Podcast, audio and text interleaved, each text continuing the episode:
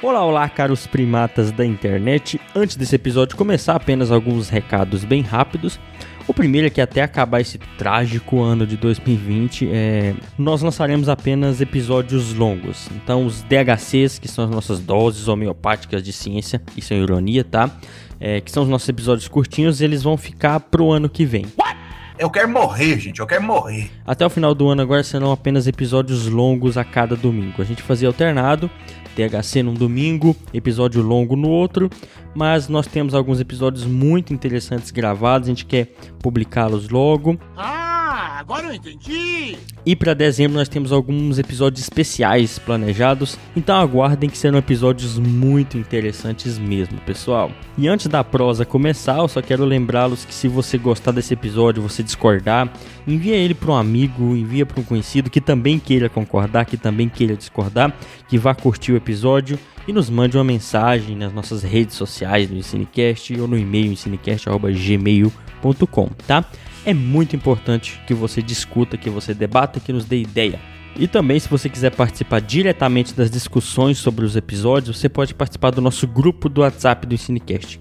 É só mandar uma mensagem pra gente nas nossas redes sociais também, que nós colocamos no grupo e lá rola conteúdo extra, rola debate, mensagem longa sobre ciência e educação que são muito interessantes. Então participem, é uma maneira diferente de consumir conteúdo nessa internet doida, com tanta informação rasa. Lá a gente discute as coisas com um pouco mais de profundidade. E sem mais delongas, né, pessoal? Bora pro episódio.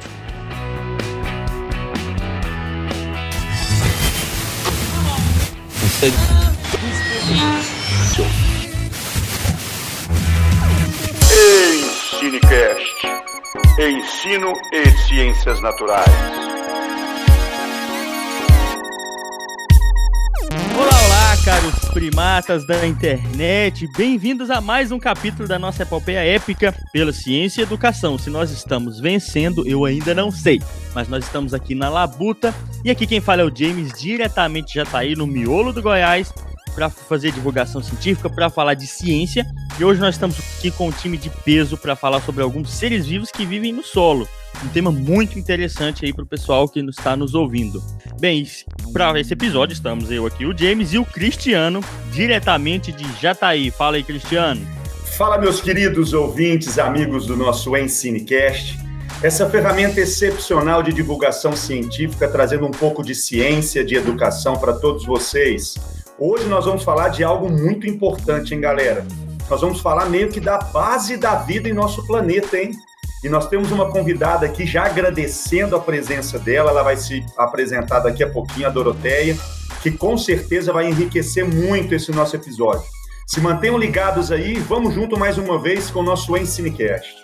Isso aí, perfeito, Cristiano. Exato. Hoje nós temos uma convidada para falar disso, né? Alguém que. A nossa primeira convidada, engenheira agrônoma do Ensinecast, né? Já tivemos oh. veterinários. Que honra! Que bom, hein? para nós é uma honra, né?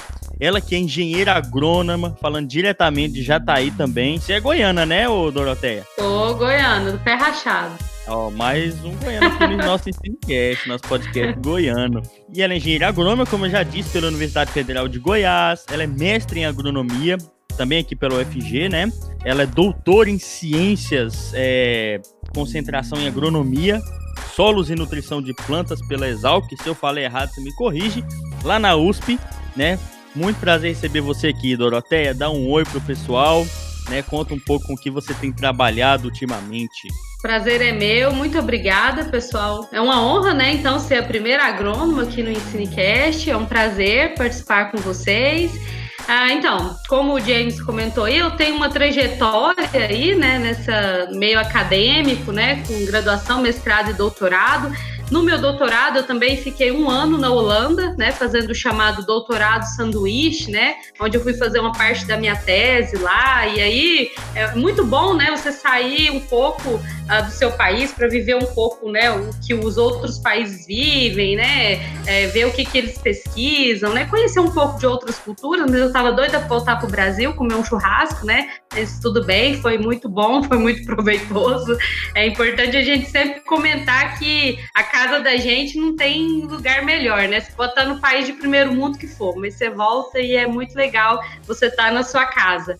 E aí depois, pessoal, eu fiquei um tempo trabalhando com meu ex-orientador lá da Exalc, o professor Fernando Andreotti, é, na consultoria dele, ele montou uma consultoria dentro da Exalc. A Exalc, ela é um celeiro de startups. Não sei se vocês já viram falar, mas tem startups de tudo quanto é ramo, né? Hoje lá eu acho que deve ter umas 300 startups, viu? E aí eu acabei ficando lá, né, por convite dele, uh, durante mais um ano e meio, mais ou menos, trabalhando com ele, viajando no Brasil inteiro, dando palestras, cursos de microbiologia do solo, até que um dia as empresas, né, começaram a chamar a gente para trabalhar junto, né? E eu querendo voltar para Goiás, né, acabei aceitando os convites, né? Aí eu trabalhei em uma empresa anteriormente, em 2018, né? Aí o ano passado eu acabei mudando, né? Até por conta de função e para a gente uh, explorar um pouco mais do conhecimento, né? Hoje eu sou gerente de produto na empresa Fertilaqua. Eu trabalho com quatro marcas, né? Então eu dou treinamento técnico para as equipes do Brasil inteiro, né? Então vira e mexe, eu tô no Nordeste, tô no Sul, tô no Mato Grosso, tô em todo, todo lugar. E agora, né, remoto nem se fala, né? Então é um pouco disso que eu faço, pessoal. É, é bastante complexo, né? Eu não tenho rotina. Eu costumo falar para o pessoal que não tem rotina. Todo dia é um dia diferente, todo dia é uma equipe diferente. E é uma loucura, mas eu adoro. Eu adoro. Eu acho que você fazer o que gosta e realmente você ser utilizada pelo que você sempre batalhou para ter, né? Esse, esse, esse conhecimento que eu passo pessoal hoje, eu adquiri ao longo de 10 anos, né? De graduação, mestrado, doutorado, vocês sabem muito bem, né? Que a gente demora um tempo para ter essa confiança, essa base, e hoje a gente tenta passar isso para o pessoal e é muito legal. É um prazer estar aqui com vocês hoje. Perfeito, Dorotea. Muito obrigado por fazer parte desse episódio. Acho que é, o Ensinecast é para. É, o nosso tema são ciências naturais e educação, e nisso estão inseridas diversas áreas. E estava faltando aqui um engenheiro agrônomo para a gente falar desses assuntos que são tão pertinentes. Mas, antes do episódio começar, pessoal, propriamente, vamos aqueles recados bem rápidos. É o seguinte: nós temos redes sociais, temos Facebook, temos Twitter, esse negócio de internet, tudo aí e não recebemos um pão de queijo por isso aqui. Mas esperamos que você compartilhe esse episódio, que nos siga, que nos envie uma mensagem, que nos apoie, porque como uma boa construção científica e educacional, suas opiniões, críticas, discordâncias e comentários são essenciais. Nos ajude, porque a divulgação científica é uma peleja para fazer, gente. Mas sem mais delongas, né? Vamos lá começar para as nossas pautas do episódio de hoje. Que o nosso título, como você já viu, se refere a seres vivos que vivem na Terra, né? De uma maneira bem simples. Mas o termo mais correto, acho que para a gente usar no episódio hoje é solo. Bem, mesmo assim, esse título está dizendo que existem seres vivos vivendo no, vivendo no solo. Né? A gente costuma pensar, primeira coisa, nesses seres vivos que vivem no solo, em minhocas. Você que talvez não seja da área. Nossa, tem minhoca que vive no solo. Mas, por exemplo, o jarro de terra da planta que você tem aí na sua casa tem muito mais seres vivos do que você pode imaginar que vivem ali e até ajudam aquela planta a se desenvolver em muitos casos, né? Às vezes podem não ajudar. Mas hoje a nossa convidada, ela que está aqui para falar disso, sabe muito mais, né? Para a gente acabar não falando besteira, né, Cristiana? Ela sabe muito mais. E ela vai contar um tiquinho para a gente sobre essa microbiologia do solo, né? E para a gente começar, eu queria saber, né, Doroteia, que tipos de seres vivos que vivem no solo? Não é só minhoca, né? Não, não, bicho, nós temos uma diversidade muito grande de micro-organismos no solo. Ah, eu costumo falar nos treinamentos, né? Nós temos três ramos evolutivos da vida, né? Vocês, biólogos, sabem muito melhor que eu, né? Ah, nós temos o ramo da bactéria, né? Que já, todo mundo já conhece. Ah, o ramo eucária, que os fungos estão em eucária, né? E graças aos advento, né, os avanços da microbiologia molecular, que estuda o DNA desses micro-organismos, nós temos um outro ramo que é o arqueia. Né? Então, pessoal, hoje, três ramos evolutivos de, da vida, nós temos micro-organismos pertencentes a todos eles, né, no nosso ambiente solo. né? A gente faz um comparativo de diversidade né, do, do microbioma, né, que hoje ganhou esse, esse termo né, um pouco mais, parece complexo, mas não é, né, porque a gente conhece bioma do Cerrado, bioma de Mata Atlântica, bioma da Caatinga, então nós também temos um microbioma do solo, ah, nós temos um ambiente que é tão diverso quanto o solo, que é o corpo humano, que geralmente a gente faz paralelos aí para o nosso pessoal de campo entender né, como que é essa diversidade do microbioma. Mas só para comentar com vocês rapidamente de alguns números, né? Esse microbioma do solo, pessoal, ele é composto né, em abundância por uma quantidade de células que varia de 10 milhões a 1 bilhão de células por grama de solo. Né? Esse é aquele famoso 10 a nona, a 10 a oitava, 10 a nona que a gente vê né, em alguns produtos, em alguns artigos aí.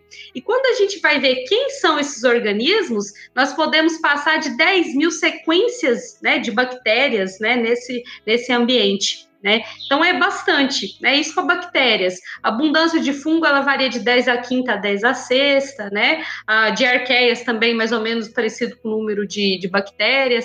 Quando a gente vai aumentando a, a, o tamanho né, desses organismos, diminui-se a abundância. Quando a gente é, tem um, organismos de tamanho menor, como as bactérias e as arcas, aumenta-se a abundância. Então, de minhoca, a gente vai ter uma quantidade menor. Né? As minhocas, pessoal, assim como os cupins, os besouros, são conhecidos como engenheiros do ecossistema. Por quê? Eles cavam né, algumas cavidades no solo, auxiliam na penetração de água, de raízes. A parte biológica, microbiana, que a gente fala de microbioma, que eu comentei e defini com vocês já, né, são, são é, conhecidos, né, ou são considerados como fatores importantíssimos, né, componentes importantíssimos para a funcionalidade desse ecossistema. Transformação de nutrientes, proteção de plantas, né, agregação do solo. Então, a gente tem uma série de funções importantes relacionadas a esses organismos aí. Muito massa, hein, James? Olha só, já começamos assim, ó, a mil, com muita informação. Doroteia, legal, mas deixa, deixa eu te perguntar uma coisa. Às vezes pode ser uma dúvida de vários dos nossos ouvintes também, né? É, o James falou terra, a gente às vezes fala pedra, e aí a gente, a gente aprende que a terra é o solo, a pedra é a rocha. E o que, que seria o solo em si, né? É, é, do, do que, que é formado esse solo, essa terra, e por que, que a gente vê terra tão, solo tão diferente um do outro. Um é amarelo, o outro é vermelho, o outro é mais preto. O que que faz com que essa diversidade, até mesmo de cores, né? Fora a vida que está lá dentro, uhum. mas essas cores, da onde vem isso? Bom, pessoal, basicamente o solo ele é composto de 45%, né? 45% da sua composição é mineral que, que isso quer dizer? Que todas essas partículas minerais, argila, areia, silt, ela vai vir de uma rocha que vai dar origem a esse solo, a chamada rocha-mãe, né? Então, nós temos várias rochas aí que dão origem ao solo. Exemplo aqui da nossa região, que a gente predomina a latossolos, né? A, o latossolo, pessoal, ele é originário da rocha basáltica, né? Então, o basalto, ele vai dar origem aos nossos latossolos, né? Aí a gente tem alguns solos mais arenosos, né? Você vê que a cor dele já é um pouco mais neutra e ele é mais arenoso.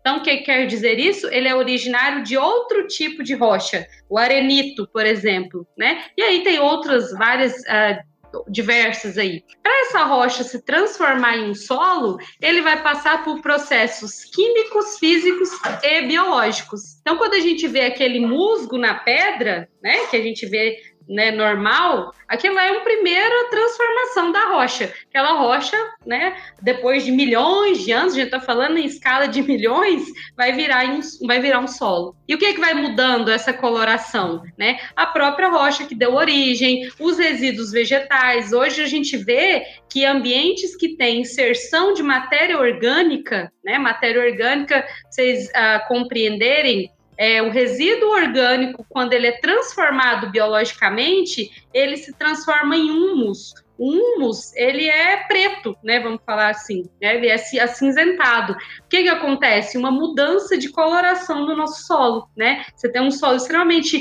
arenoso, é uma areia às vezes, né? E ele vai incorporando uma coloração e uma estrutura junto com isso. E junto também a atividade biológica que, que é responsável, quem realmente transforma essa parte orgânica é, no solo, estoca né, esse carbono no solo. Então, todas essas mudanças aí é importante. Por isso que hoje, pessoal, o manejo dos ambientes agrícolas é fundamental, né? A incorporação, né, de técnicas, né, de cultivo para ter essa matéria orgânica cada vez mais né, acrescentada nos nossos ambientes, a ausência de revolvimento, né? Não sei se vocês acompanham um pouco, mas hoje a gente utiliza o plantio direto. Quer dizer, hoje você não vai lá mexer tudo o solo, você não vai pegar aquele resíduo que você põe na superfície do solo e colocar ele para baixo, mexer essa matéria orgânica para ela degradar rapidamente. Não, a gente deixa ele quietinho lá, que a parte biológica vai se encarregar de transformar isso no ambiente, vai proteger a superfície do solo contra a gota de chuva, contra o sol, né? Falar nisso aqui tá 40 graus quase, né? Vocês imaginem isso incidir num solo descoberto né? Acaba com a diversidade do solo, seca né, o solo, a gente perde muito em umidade. Então, a importância de sempre manter um solo coberto, resíduo orgânico, não só pensando nessa matéria orgânica, nessas cor do solo, mas pensando na atividade biológica, na proteção de plantas, na conservação do solo, né? Então aí a gente começa a, falar de um monte de coisa. Doroteia, que massa. Então, assim, para a gente tentar até facilitar esse entendimento. Você falou de fungos ali atrás, e nós vamos voltar a falar disso, mas olha só: uhum. o solo é a rocha decomposta. Isso, e o transformada. Solo, transformada. E o solo precisa dos micro-organismos que você já falou um pouco deles, para decompor essa matéria orgânica e enriquecer ainda mais esse solo para trazer mais vida ainda. E os, fungos, e os fungos que você falou fazem bastante isso, né? Mas quem são esses fungos? É igualzinho esse, esse fungo que dá em casa, que dá o bolor no pão, aquela mancha que dá na parede, isso tudo é fungo. É igual esses fungos? Às vezes o gênero é o mesmo, mas a função que ele faz no sistema é outra, né? Diferente, né? E, e é importante a gente até verificar né, ação. Tanto que a gente tem fungo que causa doença em humanos, né? E no solo também a gente tem fungo que causa doença em plantas. Né? A gente tem bactérias que causam doença em humanos. No solo também a gente tem bactérias que causam doença em plantas. É, o que eu costumo comentar com o pessoal, né? A, essa espécie que causa doença em plantas, né? Ela não necessariamente vai causar sempre a doença em, plantas. É igual o bolor, né? Do, do pão.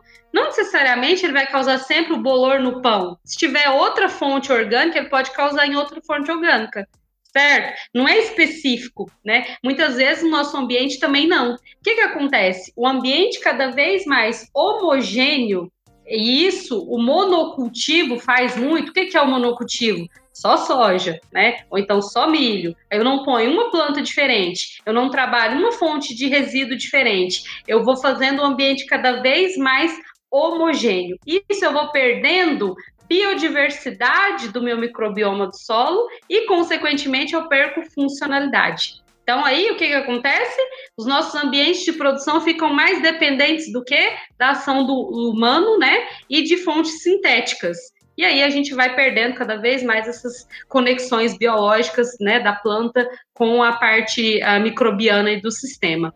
Parece, né? Igual você comentou do bolor do pão, mas é a mesma coisa com o nosso corpo humano, né? Vou trazer, né? Ninguém vai comer um pão embolorado, porque senão o que, que acontece? Nós vamos diminuir a nossa imunidade, não é? Quando a gente diminui a imunidade, não quer dizer que a gente está levando o nosso sistema a se tornar cada vez mais homogêneo.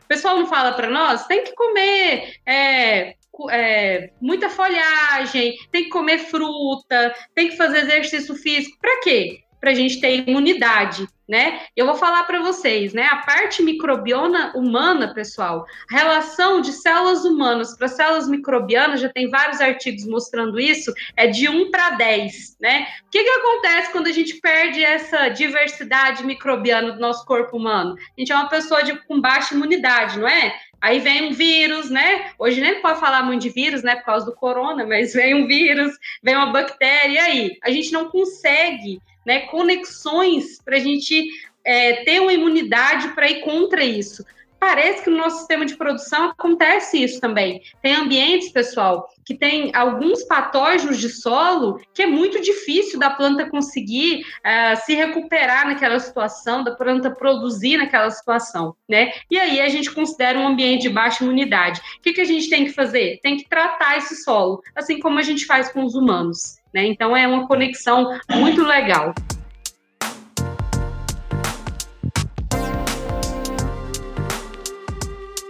Perfeito. E eu fiquei na dúvida aqui, vocês falando desses seres vivos, desses que vivem no solo.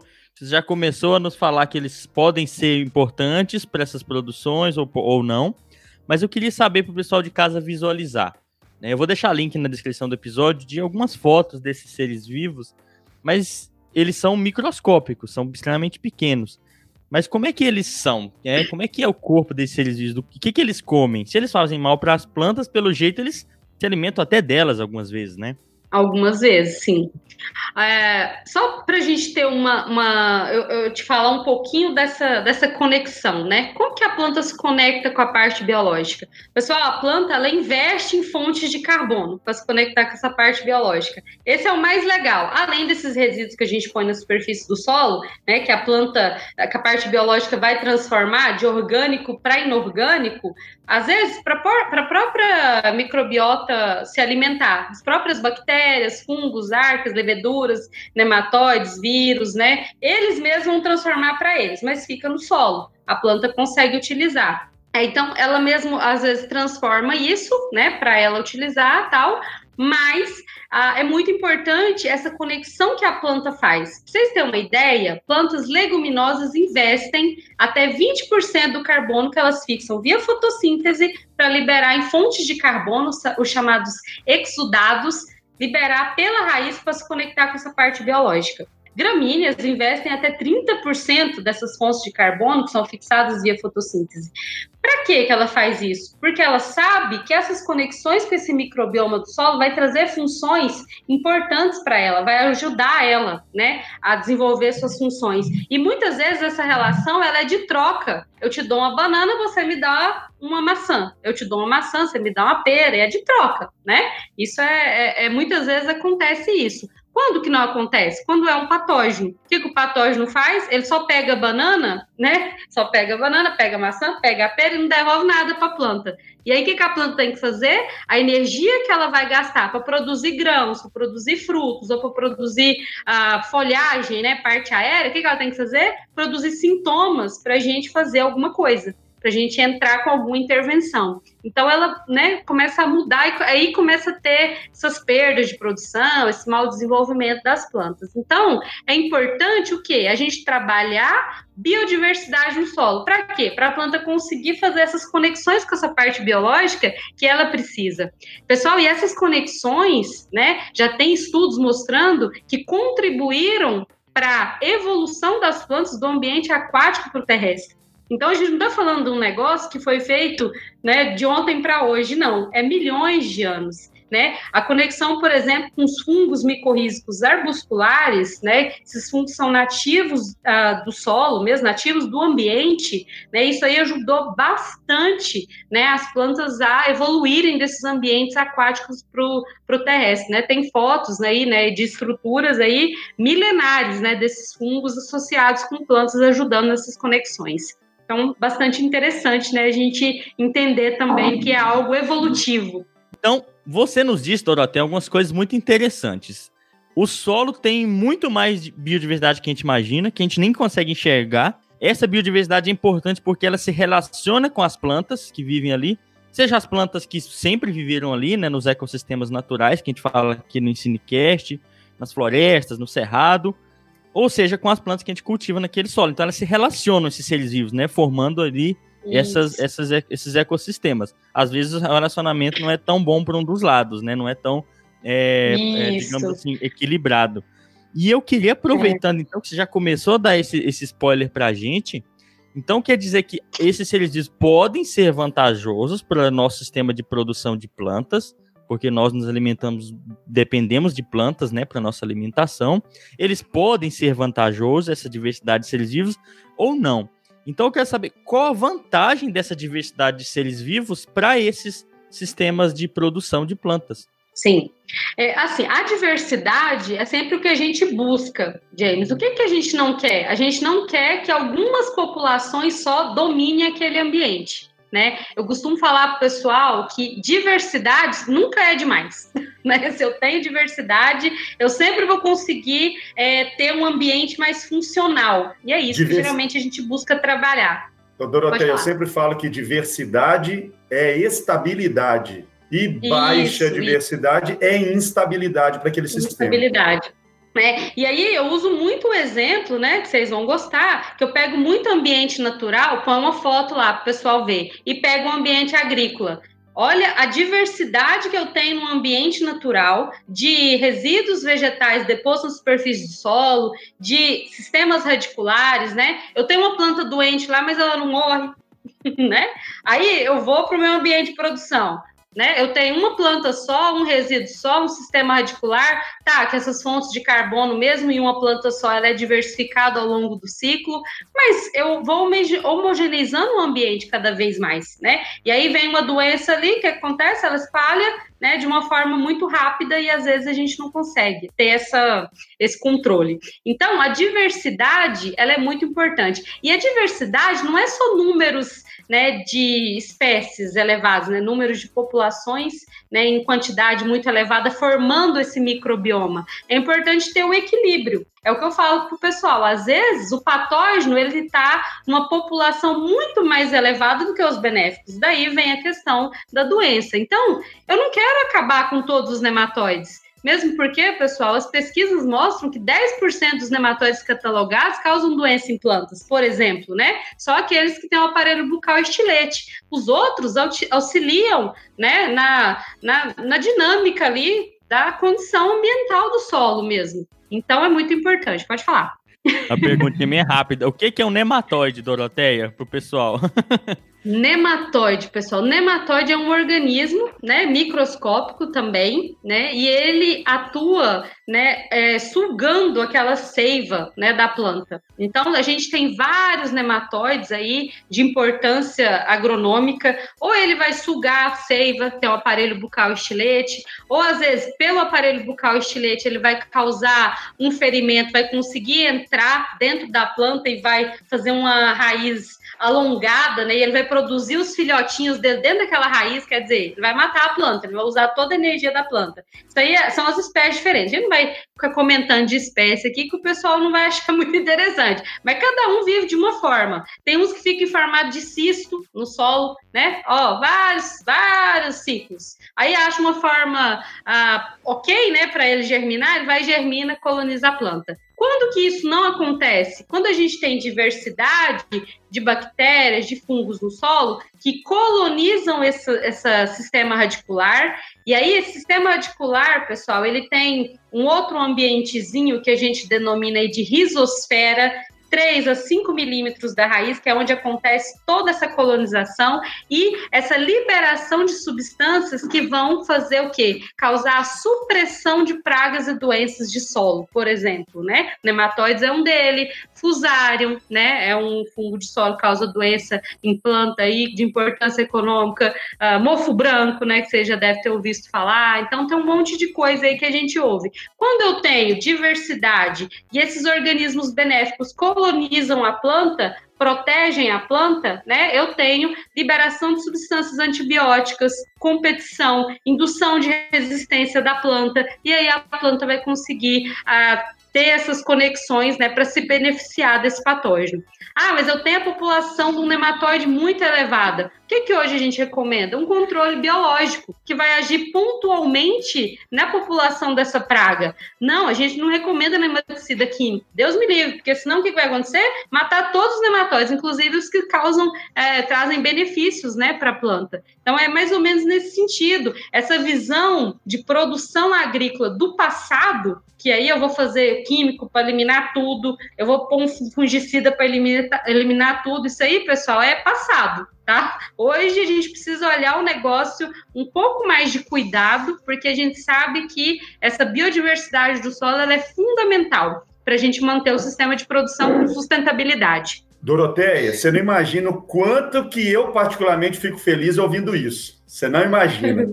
Eu posso falar que o solo é a base da vida no nosso planeta. Não posso? Já que Pode. a gente depende de plantas, a gente depende de animais e essas plantas só se desenvolvem graças ao que tem no solo. E quando você fala que esse sistema de produção ele não existe mais, é né, esse sistema tão agressivo que a gente vê nos monocultivos, essa diversidade reduzindo cada vez mais, que, que isso é coisa do passado, isso é muito bom, mas a gente sabe que ainda existe uma grande dimensão de áreas sendo produzidas com essa visão ainda de que eu tenho que explorar aquilo ali. Pelo menos a gente observa de maneira superficial ao nosso redor, principalmente nessa região nossa aqui de Jataí, que predomina né, a monocultura total. E aí a minha pergunta é da seguinte maneira: se a gente sabe, se a gente já tem conhecimento que essa diversidade traz estabilidade, que quando a gente trabalha o solo, a gente vai ter o aumento dessa produção de, de maneira significativa, não necessariamente jogando adubo, jogando essas coisas sintéticas lá dentro para é, devolver aquilo que nós retiramos. Os índios uhum. já ensinavam isso para a gente lá nas terras pretas da Amazônia. Eles conseguiam alterar características que são quase inalteráveis do solo é. com esse manejo. E por que, que a gente não, não consegue fazer isso? Né? Então, isso é uma dúvida muito legal. Hum. Será que sistemas biodiversos, agroflorestais, sistemas com é, sintrópicos dessa produção, a gente sonha tanto que isso comece a predominar? Né? O que, que você acha de tudo isso? Muito boa pergunta. Eu vou começar explicando assim um ponto, né, que talvez eu não, não, não sei se é do conhecimento de todos, mas ah, foi muito importante também, Cristiano e James, essa essa visão quimista, né, que hoje eu falo nas minhas palestras, quimista ou mineralista, lá, né, 30, 40 anos atrás. Por quê? Os nossos latossolos, por exemplo, né, vou falar para vocês um pouquinho dos nossos solos. São solos profundos, bem drenados, né? Com a química horrível, uma acidez elevada, né? O pH elevado, quer dizer, indisponibiliza nutrientes. Então, se a gente fosse produzir dessa forma, gente não ia produzir nada. A biologia não era ruim, por quê? Porque a gente tirou o cerrado e pôs a planta de interesse econômico. Então, ela ainda ia aproveitar as conexões biológicas, né? Então, o que, que o pessoal fez? Foi trabalhar essa química do solo. Por quê? Porque se a gente for ver a evolução do desenvolvimento da ciência do solo, era só química do solo que o pessoal conseguia estudar. Um pouquinho mais de física e biologia quase nada. Se vocês forem no curso de agronomia da própria nossa Universidade Federal de Goiás, hoje de Jataí, pessoal, o curso, a parte de microbiologia era, nossa, era irrisória, era mínima. Você não via nada disso. Você viu um pouquinho dentro de conservação do solo. Por quê? A gente não conhecia essa biologia. Como que a gente estudava a biologia do solo? Através de técnicas de cultivo, de placa de Petri. Como que a gente conhe... O que, que a gente conheceu? 1% do que a gente conhece hoje. Como que a gente inseria esses conhecimentos de biologia no sistema? A gente não ia inserir, porque a gente não conhecia. Então, trabalhou-se o que conhecia. Eu costumo, assim, eu tiro o chapéu para o pessoal, né, que fez a agricultura da forma com que eles, com que eles tinham na mão. Mas hoje mudou. Hoje a gente conhece a legal, integração. Legal. Hoje eu trabalho com sistema, Cristiano. Hoje eu não trabalho com química, com física ou só com biologia. É sistema. Como que cada ferramenta que eu insiro no meu sistema vai atuar na química, na física, na biologia? E se eu mexer em qualquer um desses componentes, eu tenho interferência no outro.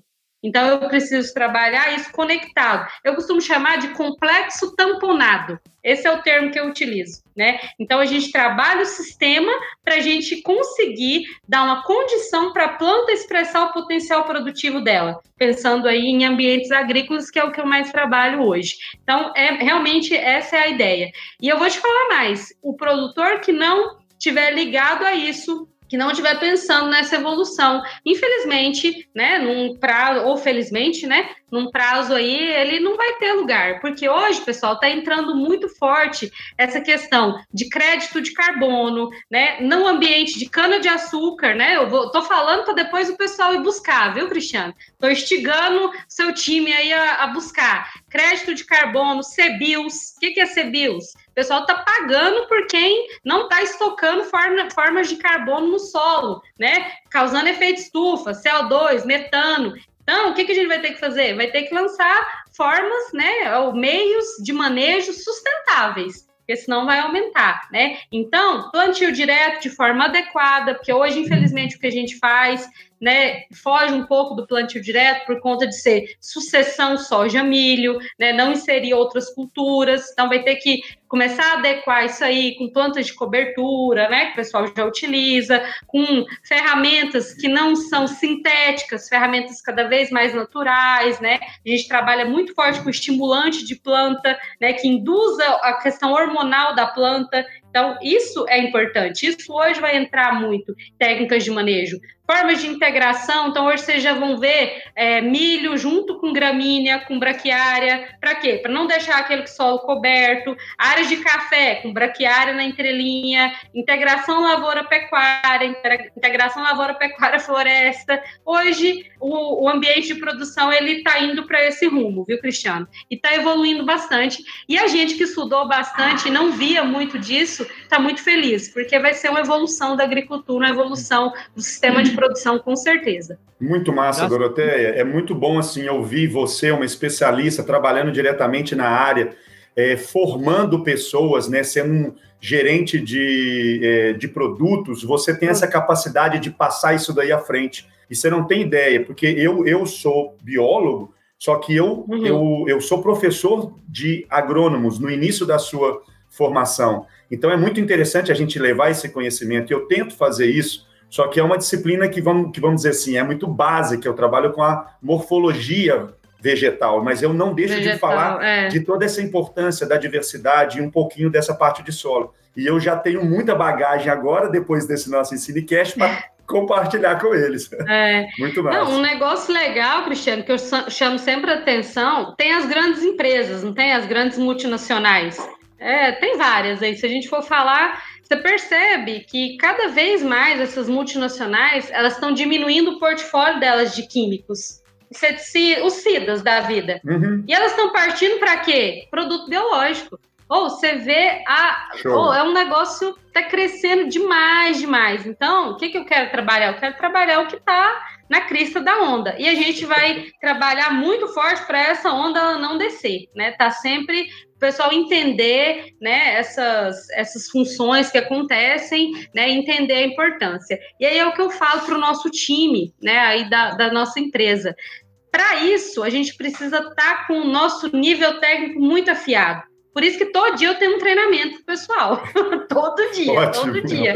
Né? Porque tem que ser assim. Como é que eu vou levar uh, um conhecimento, uma informação, se eu não estou sabendo o que, que eu estou falando? Aí eu vou começar a falar assim, ó, se eu trabalho a biologia, eu já não preciso trabalhar a nutrição. Isso não é verdade. Sim, o que, que eu preciso fazer? Eu preciso trabalhar a nutrição de uma forma equilibrada né? Mas hoje, né, não sei se é do conhecimento de vocês, mas as culturas soja e milho, por exemplo, elas são cada vez mais exigentes em nutrição. Só que precisa ser equilibrado, não é só nutrição. Elas precisam de proteção de plantas, eu preciso ciclar aquele nutriente, eu preciso agregar o solo, então eu preciso trabalhar também a parte biológica, desenvolvimento de raiz. A gente tem veranico, né, que é um período sem sim, chuva, então sim. preciso trabalhar a estrutura do solo para essa água infiltrar, eu preciso trabalhar a porosidade do meu solo. Então é um monte de fatores. É o sistema que você falou, né?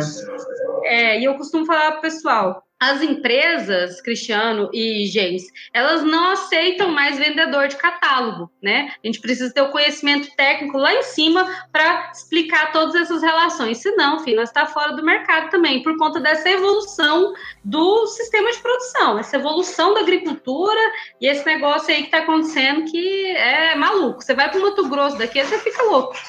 É um, e Goiás também, né? Mas eu falo lá porque eu nunca vi um negócio daqui. É grande demais. As áreas são muito grandes.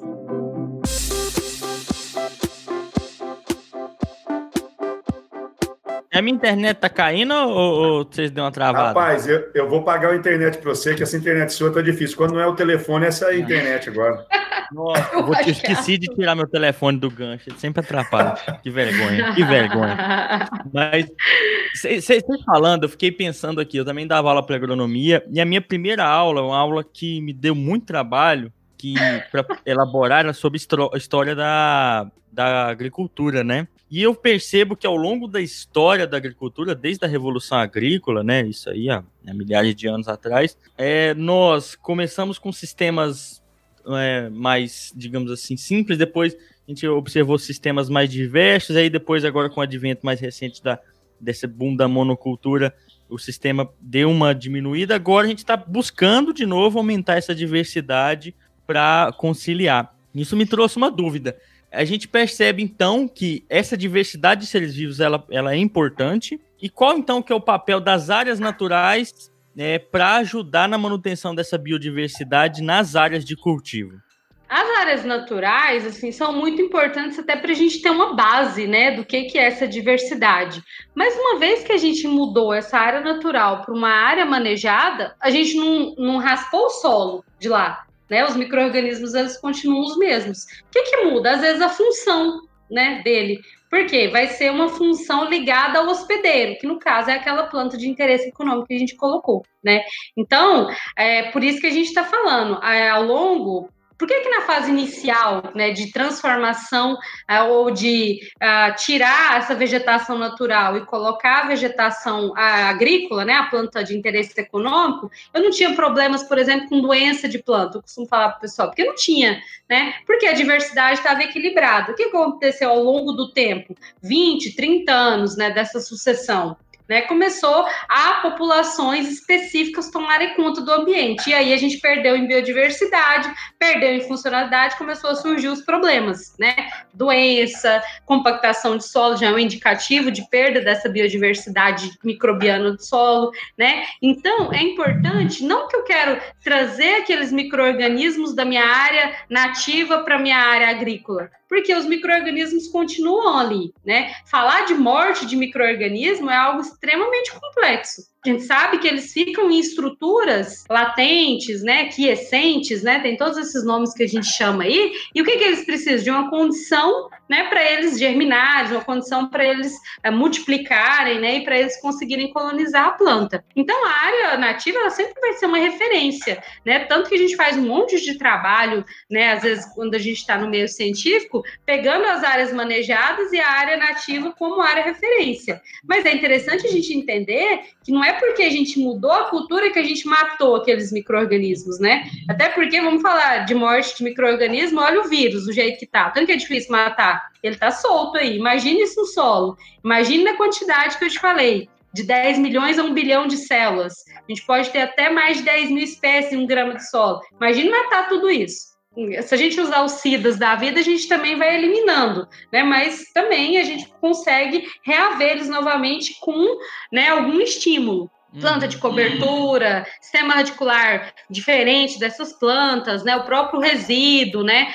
A exudação, né? A exudação por, de fonte de carbono dessas plantas também ativa esses grupos. Então, tem uma série de fatores que dá para a gente trabalhar para conseguir ter essa biodiversidade funcional naquela planta de interesse. E hoje uhum. as plantas agrícolas, elas são muito dependentes dessa relação, né? A gente percebe nos ambientes que não são feitos esses manejos, o quanto é uma dependência, né, de entradas, né, do, do produtor, né, dependência, né, de produtos. Se você consegue equilibrar o ambiente, já tem muitos produtores que fazem isso, o sistema é o quê? Cada vez mais resiliente né? Então ele consegue realmente suportar algumas adversidades aí e se manter, né, ao longo uh, do, do, do, período de produção. Perfeito. E eu fiquei também curioso você falando agora, pensando essas áreas que áreas de, de cultivo que estão próximas de, de áreas naturais tem ali um input, ou seja, uma entrada de,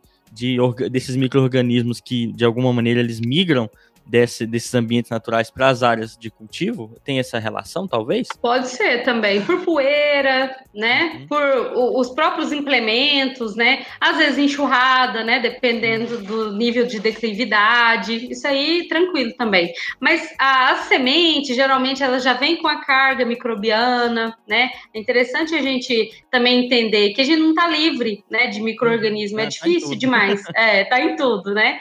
Então é muito legal isso, mas sim, né, essa retroalimentação do ambiente ela pode acontecer, sim. Importante, né, manter as áreas de preservação, não só por isso, né, mas também pelos animais, né, por manter o ambiente, né. Você imagine é, o ambiente fica sem planta, né, nas áreas agrícolas aí. Se você não tiver um ambiente com árvores, né, com vegetação, Deus me livre, né? Além de tudo, é lei, né? A gente precisa manter a lei, trabalhar direitinho também, né? Para não ter problemas aí também. É, e, e é uma dúvida também, aproveitando já que eu, eu, vou, eu fico curioso, é, é uma dúvida que eu sempre tive, né? Em conversar com o pessoal, e aí agora com um especialista de solo, melhor ainda. É, você falando desses ecossistemas, né? Desse, na verdade, esses sistemas ali de micro-organismos que vivem no solo. Existem trabalhos Hoje em dia as coisas estão mudando, né? A mudança acontece o tempo inteiro, às vezes é difícil prever. Mas existem trabalhos que mostram é, qual a capacidade, a durabilidade dos nossos solos para é, as capacidades produtivas ao longo do tempo, né? Sei lá, para 100, 200 anos. Eu, eu pergunto isso porque é, eu trabalhei com o pessoal que a gente, a gente faz, produzia modelagem climática, né? Nas, nas disciplinas minhas. A gente previa o futuro do clima com base em parâmetros, né? Isso é até relativamente eficiente. Isso para décadas, né? É, centenas de anos. É possível fazer algo parecido com o solo? Quais são as perspectivas desses solos, da durabilidade deles? Existe algo assim a, a, a longo prazo? Olha, tem alguns trabalhos, inclusive de modelagem também, de matéria orgânica, né? Talvez de, de alguma é, de fracionamento de fósforo, alguma coisa nessas linhas. É, mas assim, para a gente prever a produção de um ambiente sem a gente estar tá sempre manejando ele, porque o que, que a gente entende no ambiente agrícola, James? Tem as entradas de nutrição e tem as saídas, né? O que, que a planta exporta? no ambiente de produção. Então é sempre importante a gente estar tá, é, alinhando né, o ambiente nessa situação, porque senão a planta só exporta e o que, que vai entrar? Né, uma hora a gente vai exaurir o solo, né? E você sabe que tem ambientes assim. Um exemplo, área de pastagem. Você já viu, né? Essas pastagens degradadas, o que, que acontece? Está saindo, mas não está entrando. Porque o povo acha que pasto não precisa adubar, não precisa fazer calagem, é não precisa fazer né? nada. Né? Tá em algum é. lugar aqueles nutrientes que é a carne da vaca que vai embora e não repõe no solo, né? Então tem que ter um trabalho, né? De... É, então assim, é um negócio que a gente precisa está sempre trabalhando, né? Tem um trabalhos pontuais, né? Alguns trabalhos, como eu comentei com você, dessa parte de modelagem, mas mais pontual. Em ambiente de produção, da forma com que é hoje, né? Com essas plantas cada vez mais exigentes, de ciclo curto, né? Você tem soja aí que produz em 90 dias, por exemplo. Então é uma loucura. Você imagine o que, que essa planta faz em 90 dias, né? Ela faz tudo. Ela faz o vegetativo dela rapidinho ali, já entrar no reprodutivo e você tem que correr, senão você perde mesmo em produtividade. Então é, é uma dinâmica muito, muito louca, né? Quanto mais coisas você faz, quanto mais manejos você faz para equilibrar esse ambiente e para fornecer condições nutricionais, químicas, é, físicas e biológicas para essa planta conseguir expressar o potencial produtivo dela, né, dela nesse ambiente, melhor. James, o pessoal comenta, né, que a, a, planta de soja, ela sai lá, né, da, da onde é feito a questão genética dela, com potencial para produzir 200, 230 sacas por hectare. E aí o que, que acontece? Ela já vai perdendo, né? Até do transporte e tal. Aí entra num ambiente que talvez não fornece as condições, tem um veranico, não sei o quê. As áreas mais produtivas, né? Hoje, né, o nível é 70. As áreas que produzem mais de 100 sacas por hectare são as áreas top, né? 100, 120. Então você vê, né, o que ela já sai de lá com potencial de 200, 220 já perdeu 100 saca. Só nessa caminhada, um solo não está né, adequado, então é uma série de fatores, né? Por isso, né, que essa visão pontual da agricultura não tem como mais, né? Hoje realmente né? Hoje é muita coisa envolvida. Além do clima, né? Você imagina essa loucura desse clima nosso. Todo ano tá mudando. Todo ano é um ano diferente. Exatamente. São variáveis que a gente não controla. Então, seja as variáveis. É claro, primeiro, o clima muda, muda muito a diversidade, está até do solo. Então, é, criar modelagem que vão prever é bem complicado, né, hoje em dia, é, para isso. É. é aquela, mas e... se a gente se basear nessa questão de não tirar demais do solo que ele possa é. aguentar, como essas, é, muito dessas áreas de pastagem que são bem agressivas fazem, uhum. já é uma uhum. ideia boa para. Ó, nós não temos previsão, então nós sabemos que temos que cuidar, pelo menos. É, tem que cuidar. E em experimentos fechados, né, o pessoal às vezes até consegue, né, mas nessa condição nossa aí que já né, é um ambiente aberto, né, influenciado por tudo, é um pouco mais complicado mesmo de fazer esse tipo de previsão.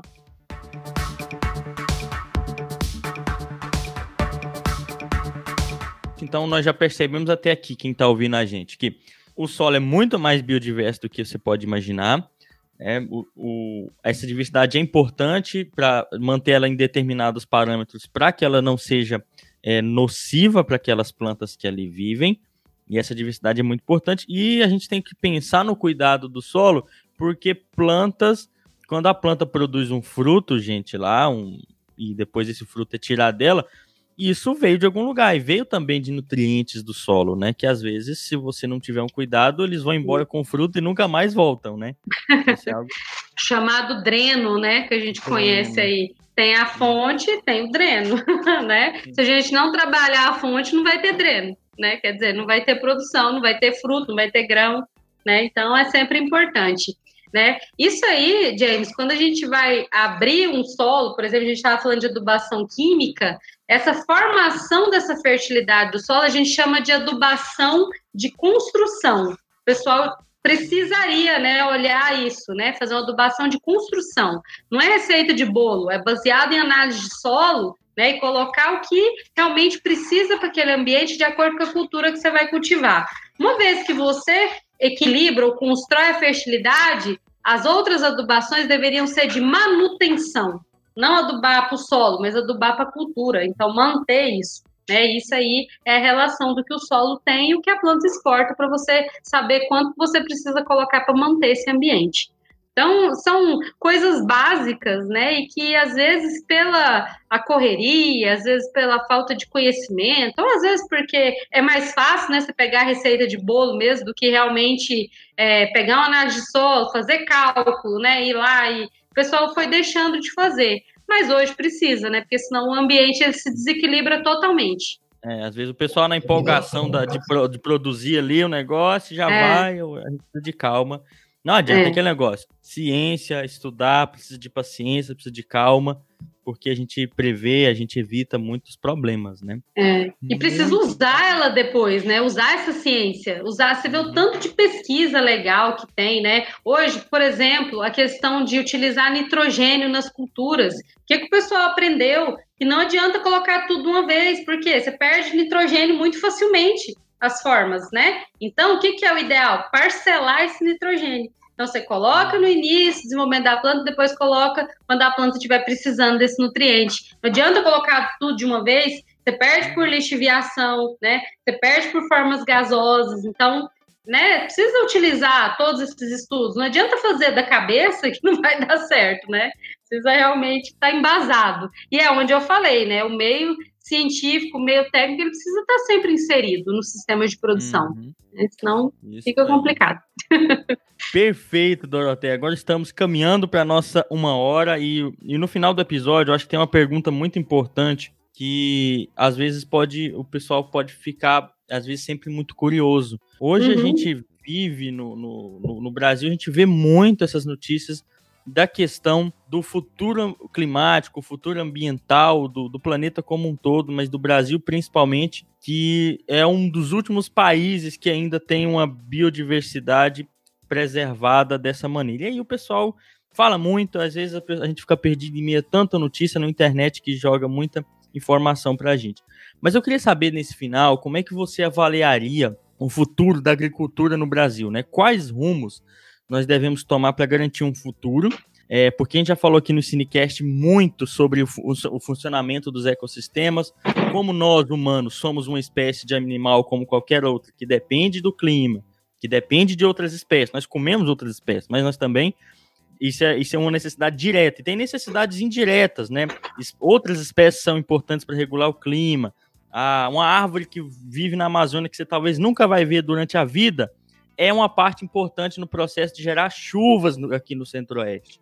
E aí eu falo isso com os meus alunos, às vezes eu falo, gente, nós somos dependentes de outros seres vivos direta e indiretamente. E aí eu quero saber quais rumos a gente deve tomar para garantir esse futuro em que a gente garanta esse funcionamento dos ecossistemas que são tão importantes para a gente, é, que nos fornecem benefícios, e consiga assim, ainda assim manter uma produção de, de alimentos para o mundo que também precisa tanto.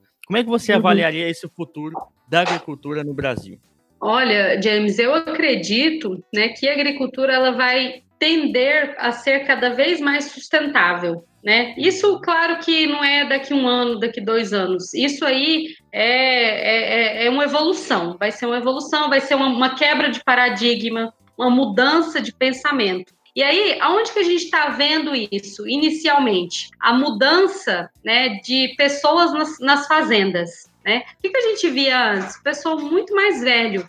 Hoje, o que está tendo? Sucessão familiar. Então, já está entrando o pessoal saindo da universidade com essa cabeça diferente. Isso é um salto. Né? Eu acho que isso é, vai, vai, nossa, vai ser fundamental. Daqui a pouco a gente já vai ver um monte de coisa acontecendo, aliado a essa técnica, aliado a esse conhecimento, né? Que a gente comentou aqui, o pessoal ah, não conhecia de biologia, como é que ia pensar, né, que a gente tem esse mundo, esse universo microbiano abaixo do solo, que essa possibilidade funcional enorme.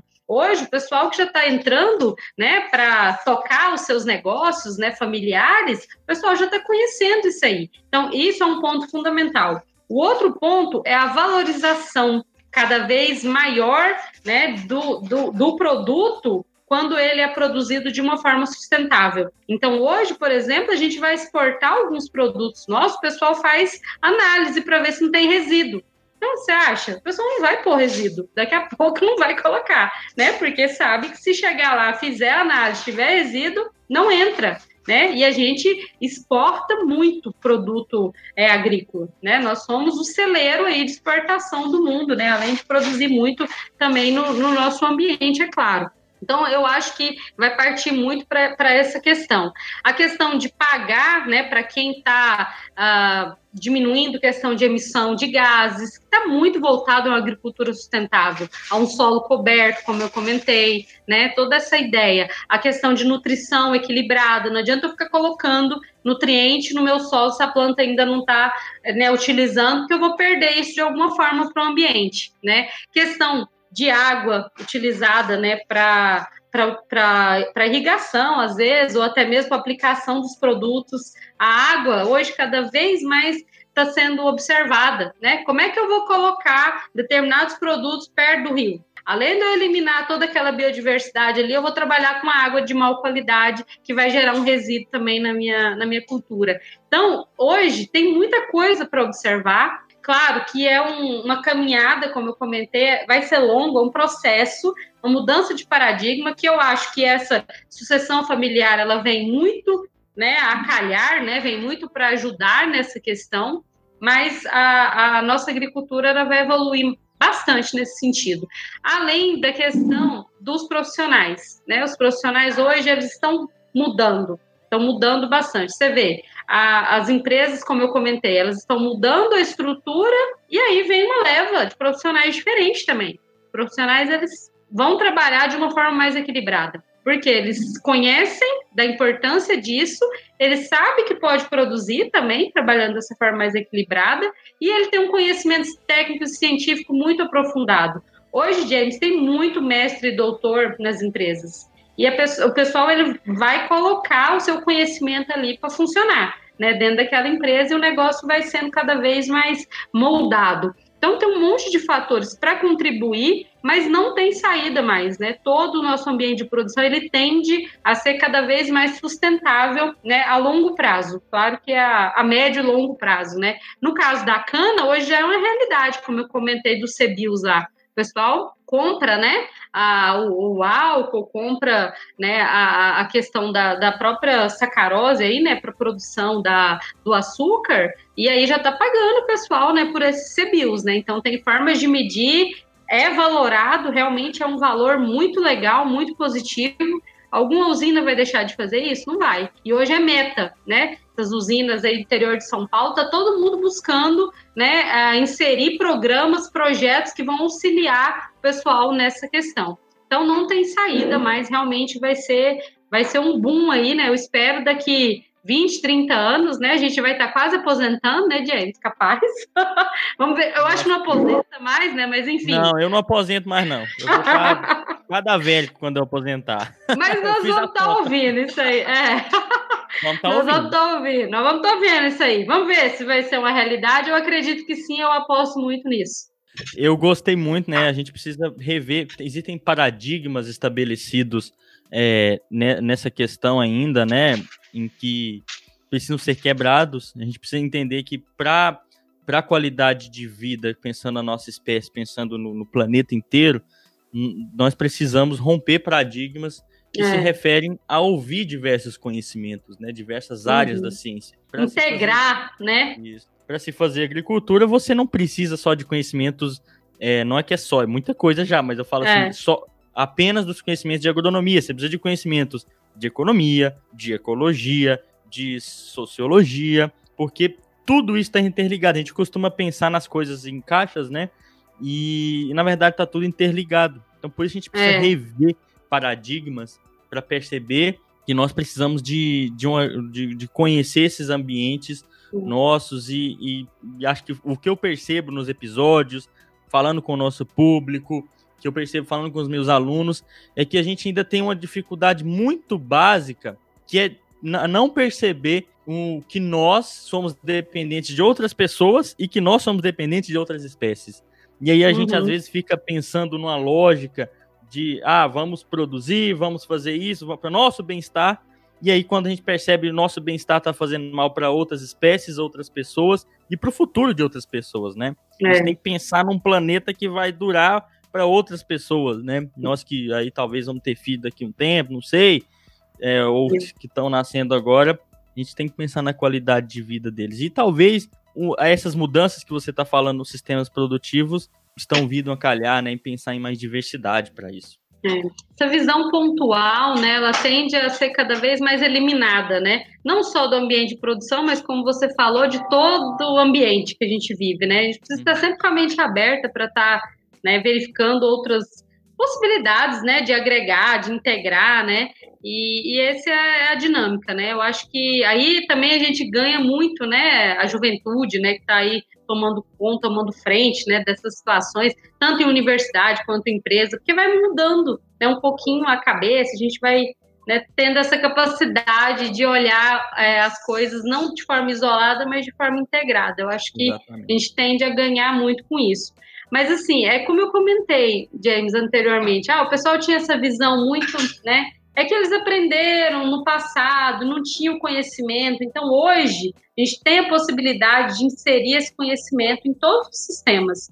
Né? Seja sistema de produção, seja sistema de ensino, né? Que hoje o pessoal está vindo com mais conhecimento, graças aos é. estudos, né, que foram feitos na base, né, e aí depois foi evoluindo. É igual eu falei para você é, das técnicas moleculares para estudar essa biologia do solo. Antes a gente conhecia de placa de Petri, hoje a gente conhece esses números que eu falei para você, baseado, né, no estudo do DNA desses organismos. Aonde que 50 anos atrás nós ia fazer isso? Não ia. Então a evolução ela vai vir devagar, aliado ao conhecimento técnico científico. Então isso não tem como fugir. Isso precisa vir para realmente agregar nos ambientes de produção, né? É, e, e hoje... precisa ser utilizado de alguma forma.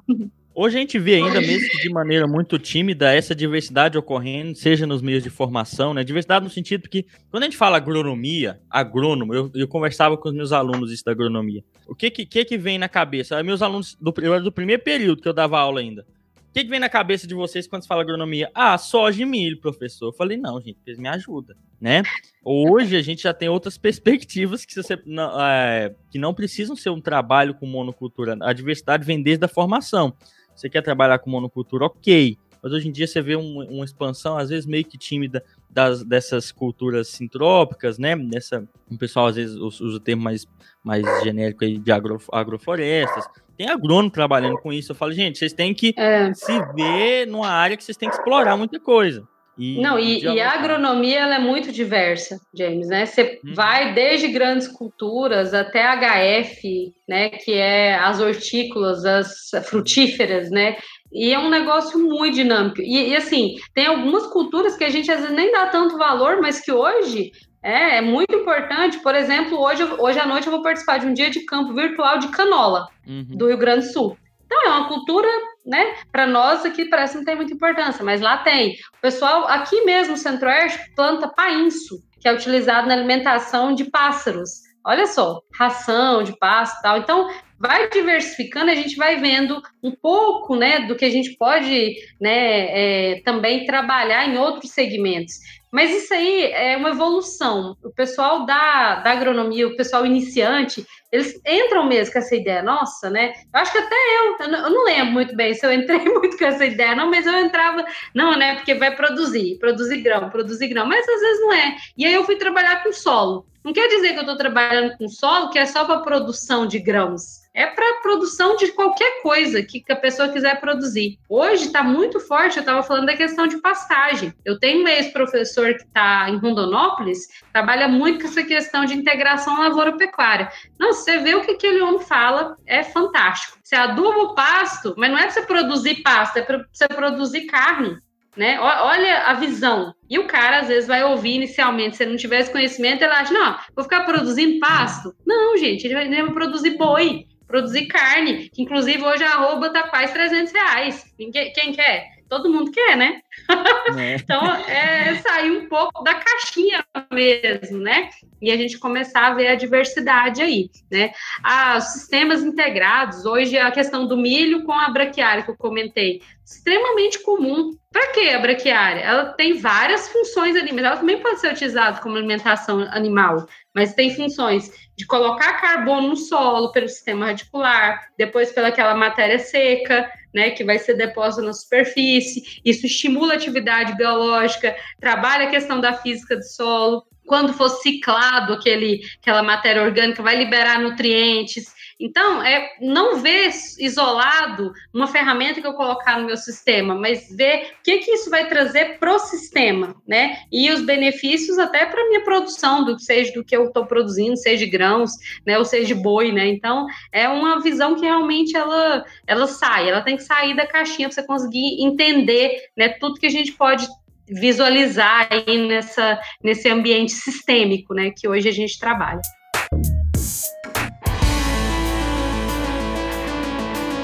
Nós estamos chegando, infelizmente, porque teria conversa a, a, meta aqui ainda, mas estamos chegando, infelizmente, ao final do episódio. E como todo final de episódio, Doroteia, nós temos aqui o quadro É Bom Demais da Conta, né? Porque nós aqui ah. no Cinecast, hoje tá, estivemos eu aqui o Cristiano, mas tem nós tudo aqui é goiano ou mineiro. Nós tudo é, nós inclusive fala muito nós, nós for, nós vai, a, é a, maneira como goiano conjuga esse negócio. E o quadro final é o quadro Bom Demais da Conta, tá? Que aqui a gente dá dica de leitura, de filme, de música, de podcast, mas são coisas que não precisam ter relação com, é, com o tema do episódio mas que você uhum. pensa que pode tornar o mundo um lugar melhor se todo mundo conhecesse, que são as nossas recomendações.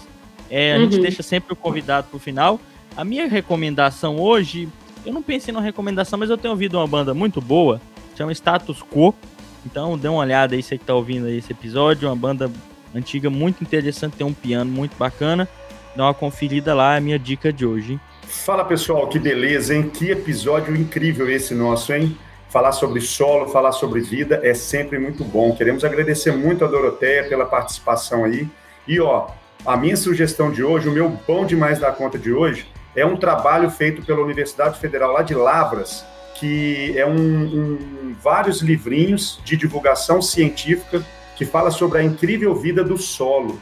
É um trabalho muito massa, onde eles conseguiram demonstrar em seis volumes falando sobre os solos, a macrofauna, mesofauna, microfauna, microorganismos e ecologia desse solo. Lá da professora Fátima Moreira. Nós vamos deixar o link aqui nos, nos stories, tá? muito massa, e isso daí vai ajudar a gente a entender um pouco mais sobre a base da vida em nosso planeta, que é o solo. Valeu, abração. Pode deixar suas dicas aí, o que, que é bom demais da conta para o pessoal conferir? Vixe, eu acho que tem tanta coisa bom demais da conta, né? que fica até difícil, né? É, eu gosto muito também é, de série né, na Netflix. Agora, recentemente, eu tô assistindo o último, da, o último Dragão. Eu acho, eu acho uma série muito, muito legal. Claro, tem a parte que é feia, né? Que mexe um pouco até com a parte de. Ah, é lá, lá da Colômbia, né? Mexe um pouco com a parte de tráfico lá, mas é legal você assistir. Eu acho legal também a gente acompanhar um pouco, né? Ele é em espanhol, né? Geralmente eu ouço em espanhol mesmo. Eu gosto de ouvir na língua nativa, né, dos atores. Então é El Dragon, se alguém quiser buscar lá. Acho que é uma série legal para quem gosta de fazer aquela aquela final de semana, né? Deitar e série, série, série, um episódio atrás do outro é bem legal.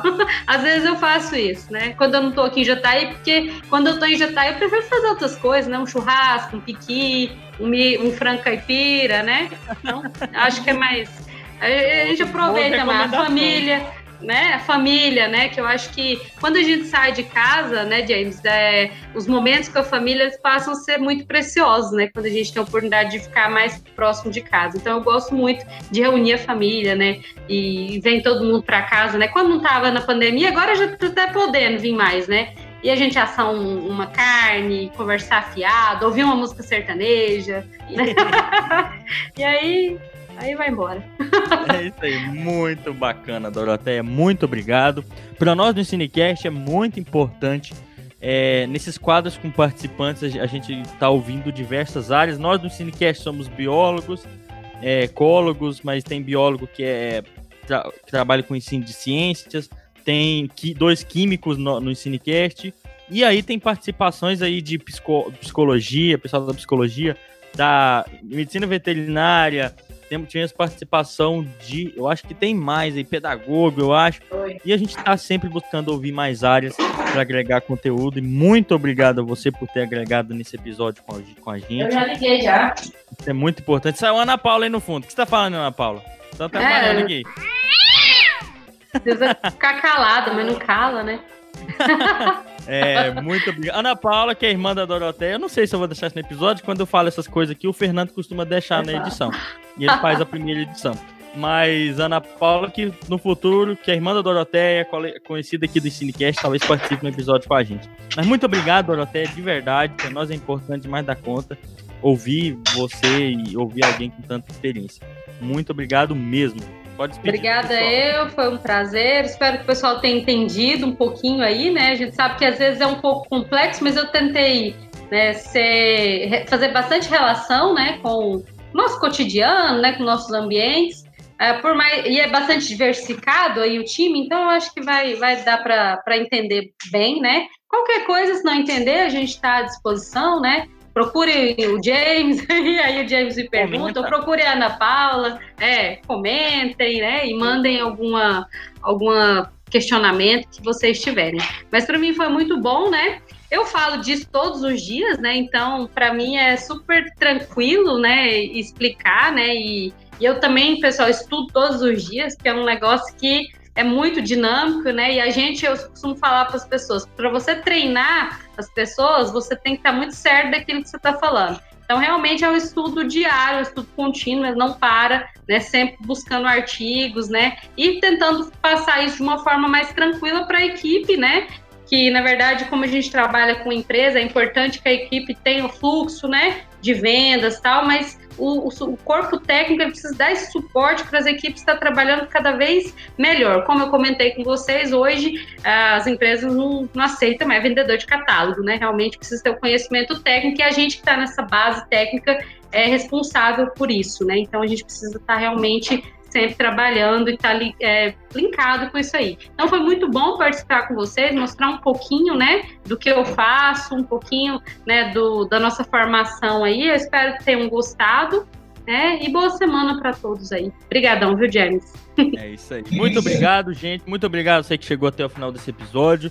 Lembrando que críticas, sugestões, comentários, reclamações e choro é no pode comentar, mandar um e-mail no nosso ensinecast@gmail Você pode comentar no seu agregador. Se você não clicou em seguir no final desse episódio aí, eu, não, eu fico montando aqui no vídeo, mas não tem vídeo de podcast. Mas você clica em seguir, tá? Tem é, nossas referências estão aqui no, no, no, na descrição do episódio para quem quiser. Muito obrigado e até o próximo episódio, pessoal.